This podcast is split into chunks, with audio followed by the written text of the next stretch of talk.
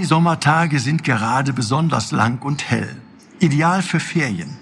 Auch wenn in diesem Jahr das Coronavirus einen Strich durch manche Urlaubsplanung gemacht hat. Für viele von uns ist jetzt Urlaub und Erholung angesagt. Darf ich Ihnen dafür einen Tipp mit auf den Weg geben? Gehen Sie doch in diesen Tagen einfach mal wieder in eine Kirche.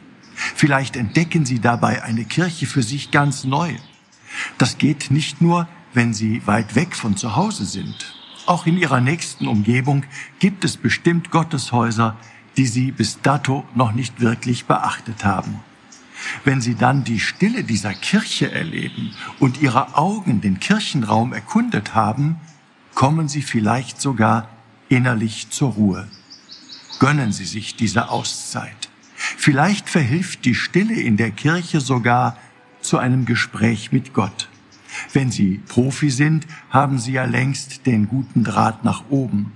Aber auch wenn Ihnen das Beten nicht mehr vertraut sein sollte, trauen Sie sich. Gott ist bekanntlich allen nahe, die ihn anrufen.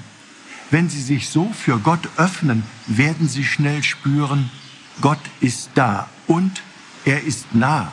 Sie dürfen ihm Ihr ganzes Herz ausschütten oder auch einfach nur Danke sagen für all die Dinge, die Ihr Leben reich und schön machen.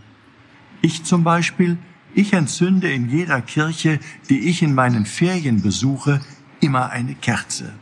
Das kleine Licht, das dann aufflackert, brennt selbst noch dann, wenn ich das Gotteshaus schon längst wieder verlassen habe. Jede Kerze aber, die wir entzünden, gleich ob wir sie mit einem Bitt- oder Dankgebet verbinden, macht nicht nur den Kirchenraum ein wenig heller.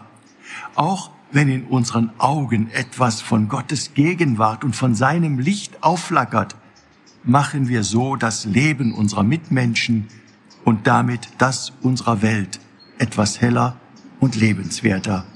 Versuchen Sie es einfach mal. Sie werden überrascht sein. Ihr Rainer Wölki, Erzbischof von Köln.